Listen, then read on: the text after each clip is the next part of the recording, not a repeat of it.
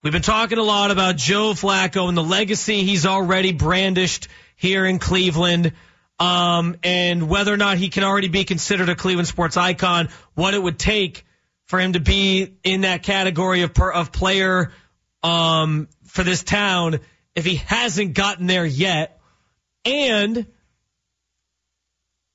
the cut, the, the turn to this has become if he wins a Super Bowl, I think he's obviously in that conversation for everybody across the board if he wins a Super Bowl. But how high on the list does he make it? Like, could he actually surpass LeBron James as in terms of a Cleveland sports icon, um, or a Cleveland sports legend is maybe the better way to put it. If he wins a Super Bowl with this franchise here this year in a season that has been so up and down and just so many different emotions and so many times you thought it was all coming crashing down and, and of all the people to save your season, or keep things afloat. It's Joe Flacco, 38 years old, coming off the couch at his home in uh, on the in, in New Jersey. Like unreal, just unreal. The story is incredible. The person doing it all is incredible. I think he does pass LeBron if that happens. And I've kind of laid out why. But again, it, it just has so much to do with this franchise and how passionate this city is. I mean, we say it all the time. This city is a football crazed city. They love their Browns more than anything in the world. So for the, for it to be a Super Bowl championship at that position that has eluded them for so long, they've been longing for somebody like Joe Flacco to lead this team at quarterback. How does he not top the list of Cleveland sports legends, even in one season, not even a full season? I think it would absolutely happen. We're a ways away from that. I think he's at least on the list already. He's in the club, as I used as my metaphor a little bit earlier. But I do think that uh, he would surpass LeBron if he if he pulled off the what was thought to be impossible win a a Lombardi. Uh, Larry and Elyria up next in the fan. What's up, Larry? Hey, how's it going, Spencer? I, the, the reason I was calling Spencer, you mentioned about about the Brownies too. You know, who would like to see him face, but um, the gentleman mentioned Don Strock back then were the uh, undefeated team. It was Earl Morrall. That, that game that year, that year he's talking about, the Browns almost beat the undefeated Dolphins that year. Matter of fact, I remember watching that game. It was like in the fourth quarter, we were up like 14-13, and Jim Kiick scored a winning touchdown to go ahead, and ended up like 20 to 14 or something like that. Yeah. 20 or 13, but that's what it was. It was Earl Morrall, the old man, like 38 years old. Matter of fact, the same age, if I'm right, kind of same same age as Joe Flacco was. Because Griese, what happened? Griese broke his ankle. Then Earl Morrall took over for him that year. Then uh, I think uh, Bob Griese finished the uh, Super Bowl game. You're really taking us. You're really taking us on a walk down memory lane there, Errol, with uh, with the throwback references. But, but, but I tell you what, though, Spencer, Spencer, the team though would worry me the most. And I hate to say it, had the most drops is the uh, Chiefs if, if they somehow hold on to the ball and get their act together, because their defense is tough, Spencer. Yeah, but if, yeah. I just I hate to say that, but man, if, if they get their act together on offense and start holding on to the ball, then they'd be a tough opponent to beat, man, big time. Yeah, I think that's a fair uh, a fair perspective, and I am going to get to that here coming up in a little bit. The, the Chiefs have, and Larry, I appreciate the call as always, my man. Um, Happy New Year to you. I, I do think that the Chiefs are starting to get some things together uh, Rashee Rice has been more of a better, a better downfield threat for them. He's starting to sort of find some things, and I know that especially because he was on my one of my fantasy teams this year. Um, and and the other thing is too, at this point, Mahomes is in that class of quarterback where you're just like, yeah, you don't want to bet against him. Uh, back to the phones you go. Jason and Avon, you're up next in the fan. Thanks, Spence. Happy New Year, man. You too. Uh, the thing about Flacco that really uh, sticks out to me is how he came in here and, and his humility is, is huge. I think our people appreciate that, but how he almost like unwrapped something that was sitting there, sitting in the garage the whole time. And he like you know, let me take a look at it. And all of a sudden, Cooper looks like, like Cooper in the last four games, you'd say no doubt Pro Bowler. Njoku, no doubt Pro Bowler. And these guys were okay. They were good at times, but never have we seen like, where, where was this? And so I think that puts a lot of pressure on Deshaun because he had all this stuff to work with and, and he had moments, but never did we realize how good of a team Barry put together. Yeah, I, that's been on full display this year. And Jason, I appreciate the call. It's why I think Barry deserves credit and should be up for executive of the year.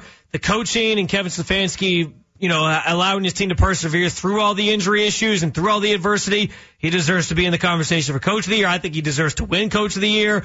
Like all of that has been unlocked by Flacco playing so well. People are seeing it like they've just, just basically like they've never, we've, we've, we've seen the offense have moments like you allude to, but we've never seen it this good. I mean, even like, like, credit to Kevin Stefanski. He got a lot out of Jacoby Brissett last year. He got the best out of Baker Mayfield the year that they were, the, the years they worked together, at least the year they went to the playoffs together. This is like a whole nother level, and it's because he has a veteran quarterback he can trust, who's got a strong arm, who's running the offense effectively. It has been like every, at every turn, the decisions they've had to make to bring in XYZ players and fit the culture and fit the team and fit the dynamic, it's it's all worked. It's like every single decision has been the right straw to stir the drink. And Flacco's at the forefront of that. It's why I think truly he is already establishing himself as a as, a, as an iconic Cleveland legend just over the span that he's already played and what he's already accomplished. Jerry in Cleveland, you're up next to the fan. What's up, Jerry? Hi, I just want to disagree with you uh, on what you said about LeBron James. Okay. You have to go go to what LeBron James has done. He would have won two championships if two of the players didn't get hurt. Then the Cavaliers completely dominated basketball while LeBron James was here we completely dominated the Eastern Conference. We went to the championship several times. And he was also considered the best player by some people, the best player of all time. So I don't think anybody in Cleveland will ever come close to that. It's like you're downplaying everything okay, but, else he did. And wait, Jerry, real quick, I'm not I'm not trying to downplay anything LeBron did. That was certainly not my my my point with any of this. Um, I do think let me ask you this: if it was, if Joe Flacco had played the majority of his career here, or this was like he was in the middle of his career and he's taking the Browns on this great run and they go win a Super Bowl and he's like our quarterback. Cause on some level, when all the dust settles on this, he will always be a Baltimore Raven first, right? So with that in mind, if you think about it with that perspective, would that quarterback, like if Baker Mayfield had panned out, won a Super Bowl here, would that quarterback be enough to surpass LeBron James? Because it is that team and it is that position. I would still say no because, like I said, the Cavaliers dominated the league. If you remember, it was Golden State and the Cleveland Cavaliers. They were expected to, those teams were expected to go to the championship every year. And there's in fact, you don't even see that in basketball anymore. It's always a different team winning the championship. I mean, we dominated. Yeah. No, we didn't get it all. Remember the Denver Broncos when they would uh, lose in the Super Bowl? Yeah. And some people kind of picked and laughed at them, but they went to the Super Bowl. Yeah. You can't laugh at that. No, no. Yeah, I'm, I'm with you on that. And I've always been a big proponent of people using the losses against LeBron as unfair. Larry, or sorry, Jerry, I apologize. I appreciate the call, man. Um, and offering a different perspective on it. I, I'm not trying to say my point with the LeBron Flacco thing wasn't to disparage LeBron and what he's accomplished and the legacy he's left and what he still does for and means to Northeast Ohio. That, that was certainly not my point with any of it. I'm just saying, I know this town. I know how long we have craved and longed for a quarterback like Joe Flacco to lead this team to that, the Super Bowl. We always talk about, we just had a caller bring it up. What 2016, what the parade was in 2016, double it, triple it maybe for a Browns parade if they pulled this thing off. Like, that's stuff of legend. And so from a Cleveland sports legend standpoint, even if it's maybe like you put him ahead of LeBron for a period of time, and then when the dust settles, you look back later and you're like, I think LeBron maybe still deserves to be above him because of everything he did. We could we could re, it's almost like a revisit the conversation, but I think there'd at least be a point in time where he would surpass LeBron because he plays that position on this team in Cleveland that we loved so dearly and have waited so long to see be good and get to that plateau it would be stuff of of I mean it's the stuff of dreams. It is what Cleveland fans have dreamed of forever. And that's I was in this conversation with Bohm off air. Um like on some level what LeBron did, it was great. He ended the drought. You you and you have the great runs of the finals. Those are always fun. But we always kind of said like that team ends the drought. The the dream scenario is always and has always been win a Super Bowl with the Cleveland Browns.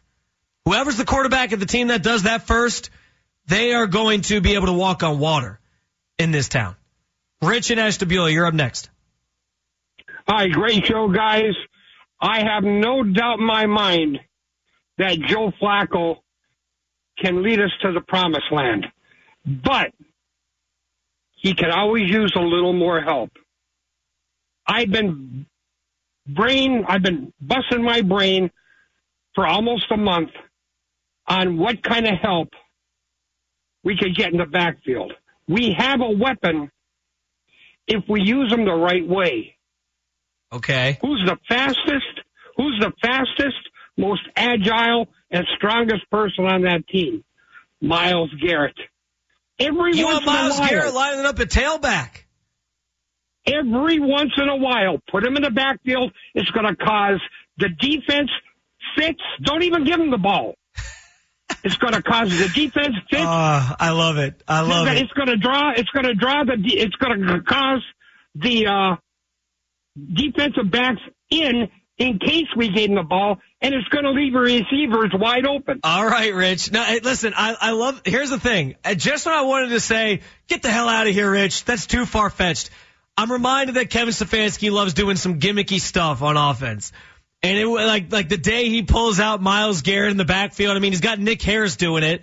Why not Myles Garrett as a lead blocker or a tailback or something in a in a in the Super Bowl to clinch you, get a first down that clinches you the game or something like that. I wouldn't be surprised if Stefanski pulled that one out. All right, couple more calls before the break. Um, is this supposed to say Cleveland and Cleveland?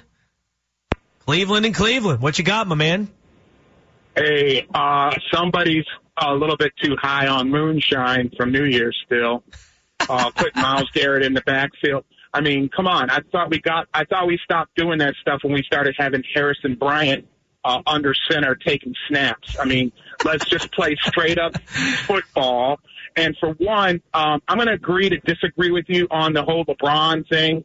Um, one thing about Flacco, I mean, yeah, in the moment when we win that Super Bowl, yeah, he's going to be at the at the pinnacle, at the height of of the greatest sports person in in Cleveland.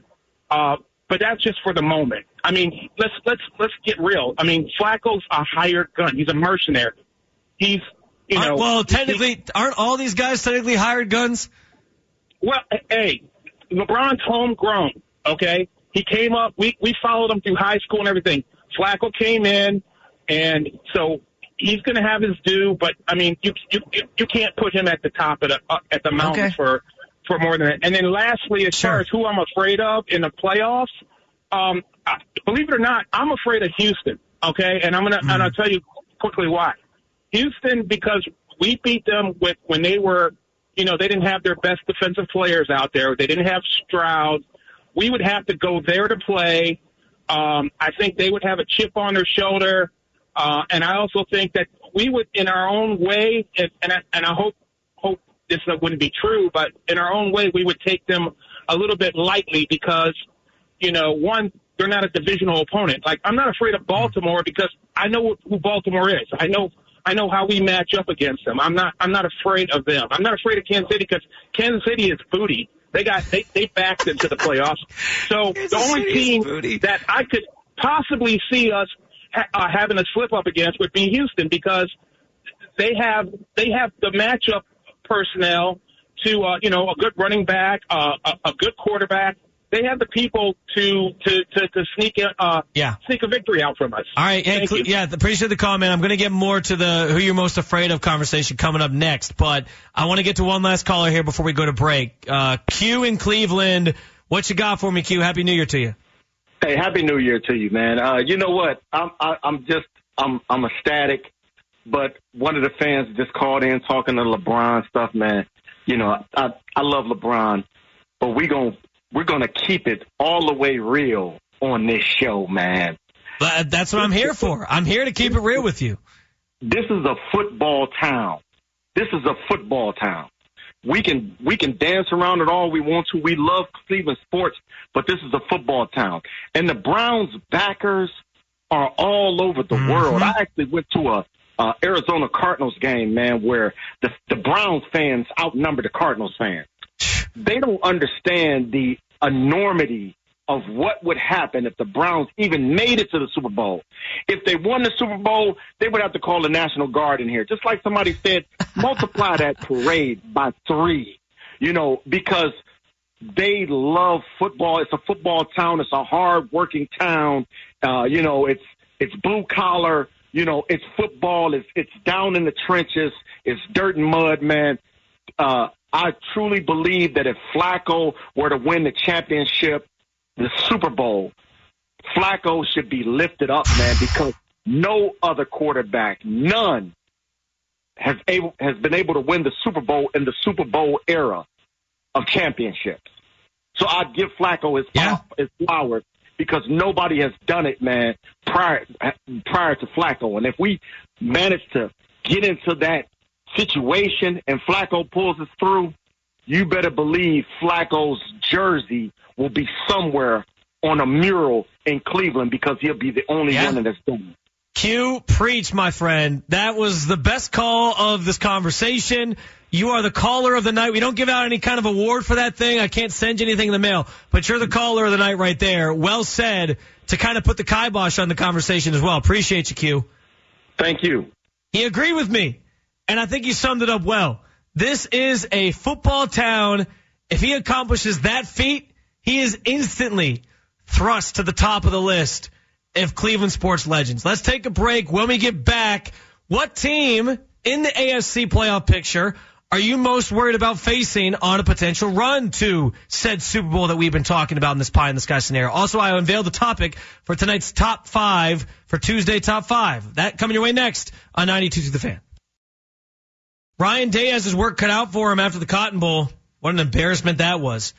Nick Wilson and I cover it all and weigh in on the college football playoffs during our podcast, Sons of the Shoe. We just dropped a new episode, the latest episode this afternoon. Talked a lot about Will Howard, the potential that he could be coming to Columbus. We talked about Ryan Day and what the future holds for him and how he's got to get this thing fixed. And we talked a lot about Michigan winning a national championship. I'm going to come back to that a little bit later in the show. Um, but make sure you follow the podcast at 92thefan.com in the Odyssey app or wherever you get your podcast. Again, Sons of the Shoe with Nick Wilson and yours truly, Spencer German. 216-474-92. We had a couple people jump in on this. We were having the Joe Flacco Cleveland legend conversation. And uh, the gist of it is, as you get ready for the playoffs, I don't know that I'm overly concerned about any of the teams that the Browns would face on the AFC side of things. First of all, a bunch of them you've already beaten. Any of the three teams that you'd play in the first round, you've beaten. Uh, you've beaten the Ravens at least once this year A- in their barn, by the way. You've beaten, as I said, the Jaguars already this year. Some of the teams that could come in slotted uh, below you are well. I, I shouldn't say they're they're cakewalks because the Bills are certainly a scary team. Um, but the other team that comes out of the, there's a team that could come out of the AFC South that wins the the winner of Colts and uh, tight, or Texans basically is guaranteed a spot in the playoffs, and then it just comes down to whether or not the Jaguars lose or win, or the Bills lose or win, who gets the other spots. So Steelers could get in. Like I'm not worried about any of these teams at, at face value. especially the ones that you've already played and beaten this year. But I do think we're the we always talk about this with the NBA, like the postseason is just different. And I think that is very true for the NFL as well. And not entirely different, but there is some differences in the way that the, the, the just the, the, the way things are ramped up. And you know that your top performers, your your your elite quarterbacks especially, are going to rise to the occasion in certain moments at that time of year. And so as I sort of prognosticate out like who the Bill, who the Browns, excuse me, could potentially play and what it could all look like. If you have to go to Buffalo because Buffalo wins the, granted you probably avoid them. Um, assuming that the Ravens, because you're going to end up, if you win, you're probably going to Baltimore unless a lower seed below you wins. Um, if you had to go to Buffalo, that wouldn't necessarily happen until the AFC Championship game. But if you did, like that worries me a little bit because that Buffalo team, I think them and the Browns are the two teams in the playoffs this year on the AFC side that other teams just don't want to see. Like that's the opponent that you don't want to see on your schedule because they uh they can really get you if the if if things fall into place and they play their best football or even if they don't play their best football, because the Browns turn it over a bajillion times and they still find ways to win. So I think those are the two most dangerous teams in the on the AFC side. So going to Buffalo, if they were to sneak out or kind of right the ship here in the final week of the season and win the AFC North, or excuse me, win the AFC East, I think that that's a team you'd like to avoid. But other than that, I think the answer has to actually be Kansas City and it's solely because of the presence of Patrick Mahomes. I understand. Well, Andy, Andy Reid, it's not fair. Andy Reid too. Um, like that guy's been there. He's done that. I understand. Maybe you could still gripe about his clock management late in games. That's probably still a problem for him in certain spots. But I've said it before. Anytime the Patriots were in the playoffs, which is most of the time when they had Tom Brady, I got in the habit of just telling myself whether it was on this station or, and I guess technically I've done it on this station when he was with the Bucs the last couple of years, or if it was anywhere else. I would always say until Brady loses or really just stubs his toe in the postseason or, is, or he just is completely lost a step, then I have no faith he can play the quarterback position effectively and his team's just garbage. I will never bet against Tom Brady in the playoffs. And I think there was one time I did, and I, it came back to bite me. I want to say when he was with the Bucs, I bet against him, and he just went on and you know won another Super Bowl, his seventh, no big deal.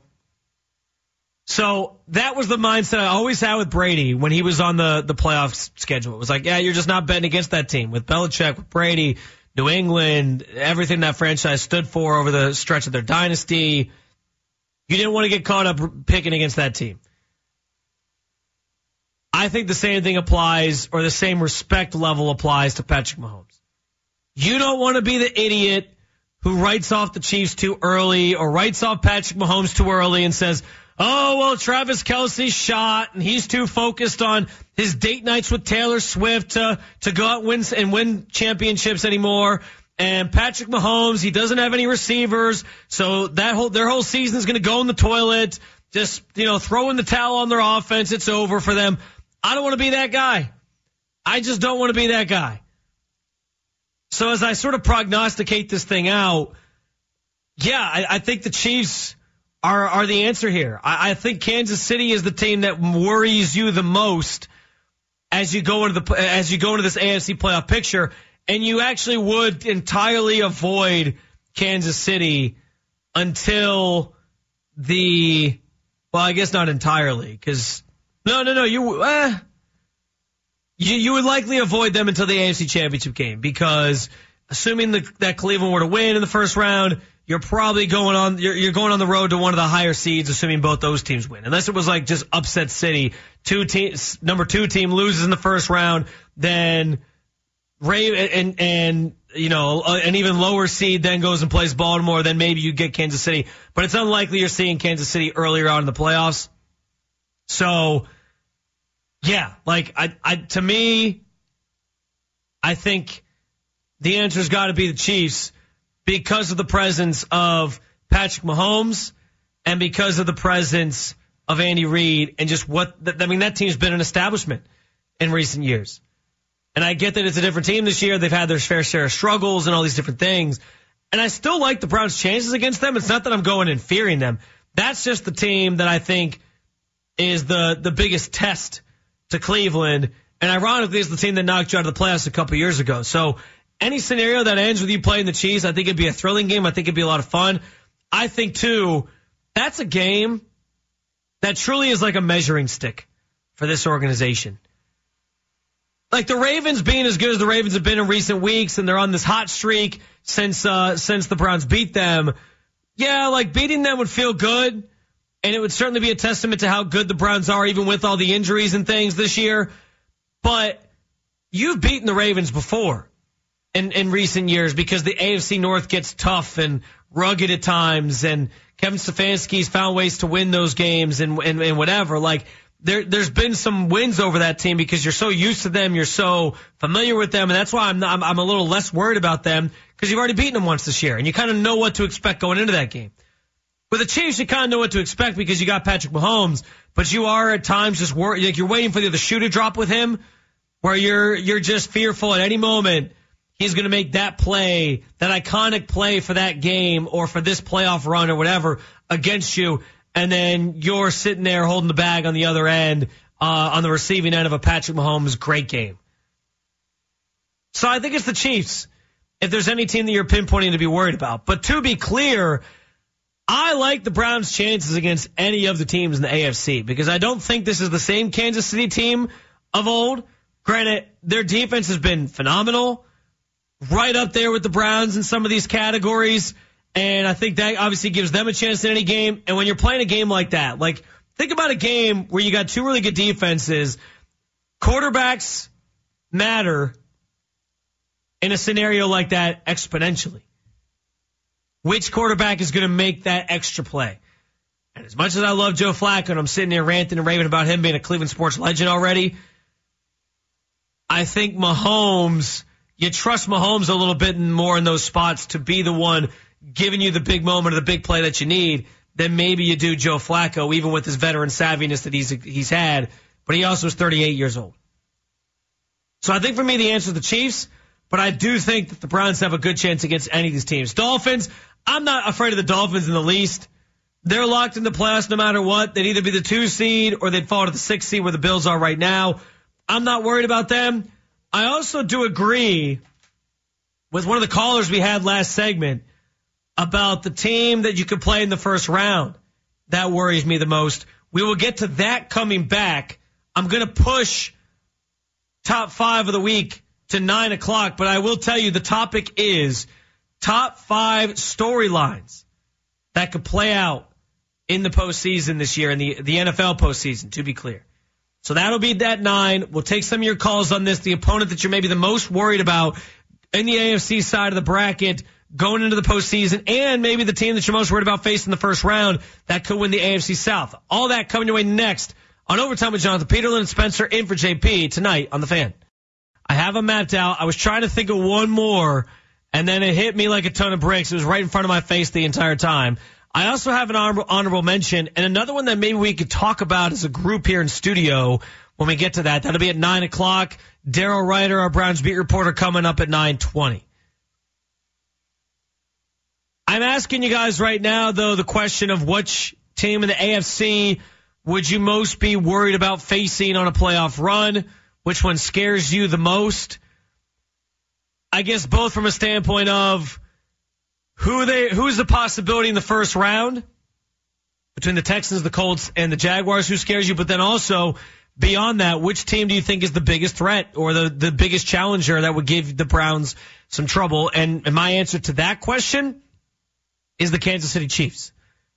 My answer to the first round question is actually, and this I, I don't know, maybe this won't surprise people. A caller sort of hinted at this earlier, but uh I actually would be most worried about playing the Texans. And I think the answer is probably, probably pretty obvious, but the first time those two teams met on Christmas Eve, not so long ago, they didn't have their most important player, CJ Stroud.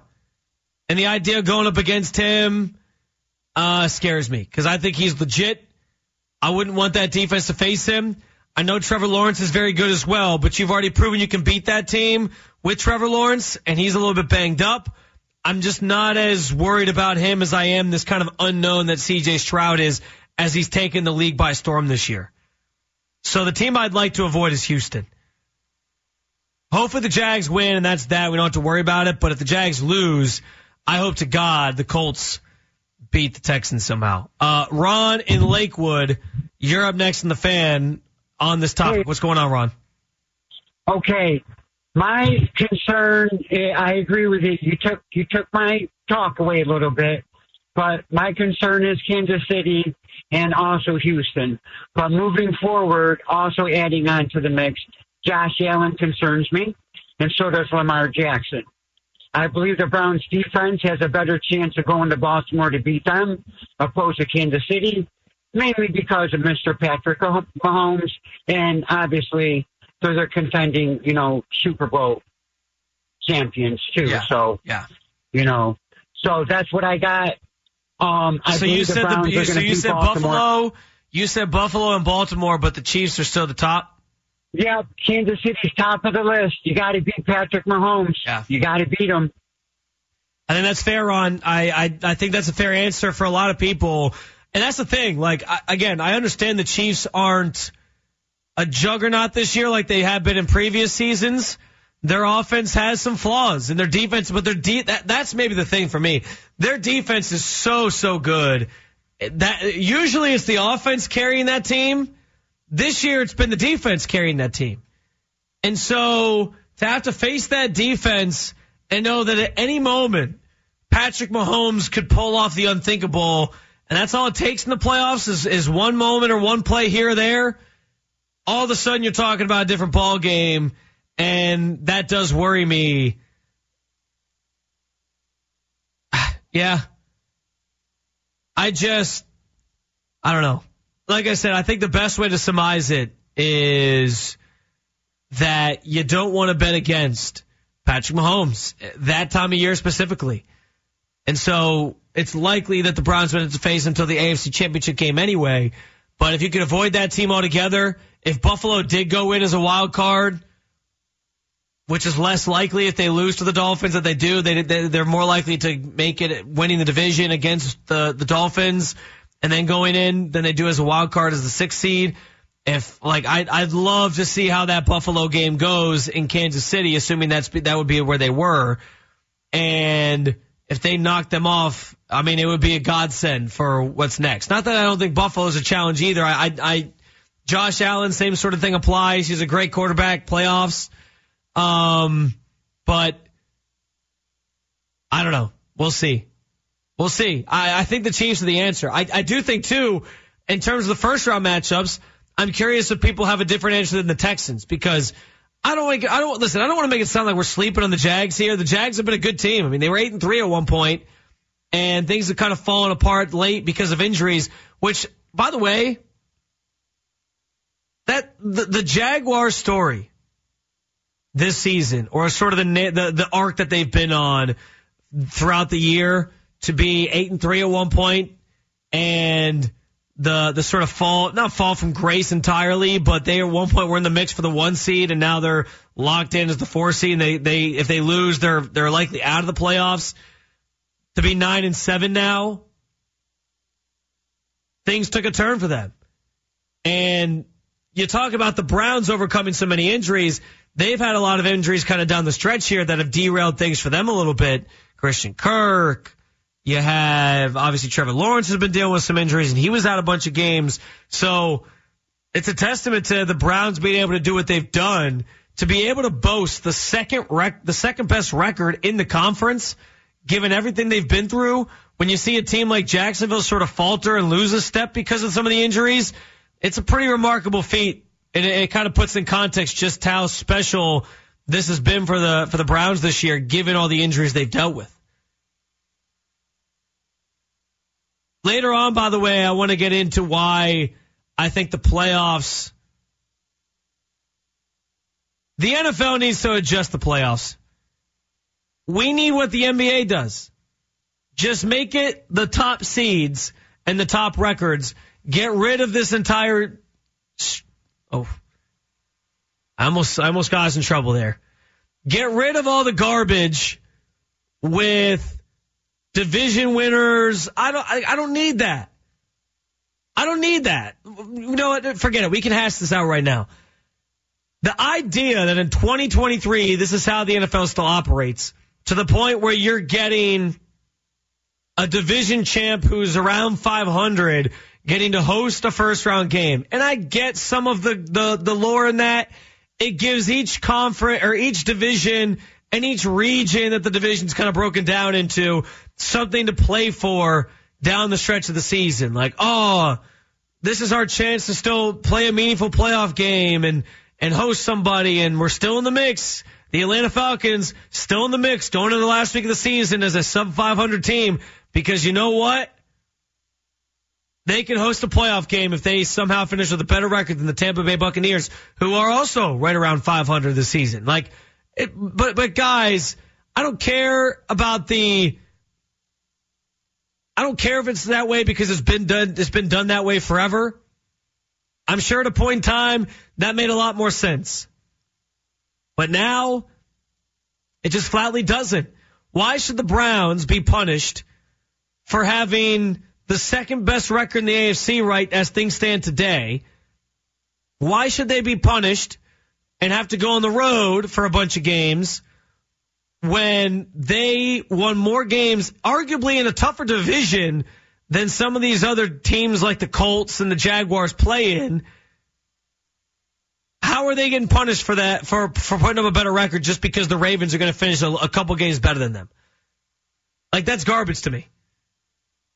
And I'm not just saying it because I'm a it's a Browns thing and we're in Cleveland and all that. Like this is across the board. I don't want to see these like teams that have. It's the same thing in the the uh, the NFC because in the NFC you're going to get uh, the example I use. The Buccaneers are going to win a, win the division maybe and host a playoff game, and Dallas and Philadelphia happen to play each other and be in a tougher division. I guess not. Maybe that's not entirely true because the Washington and New York are garbage, but um,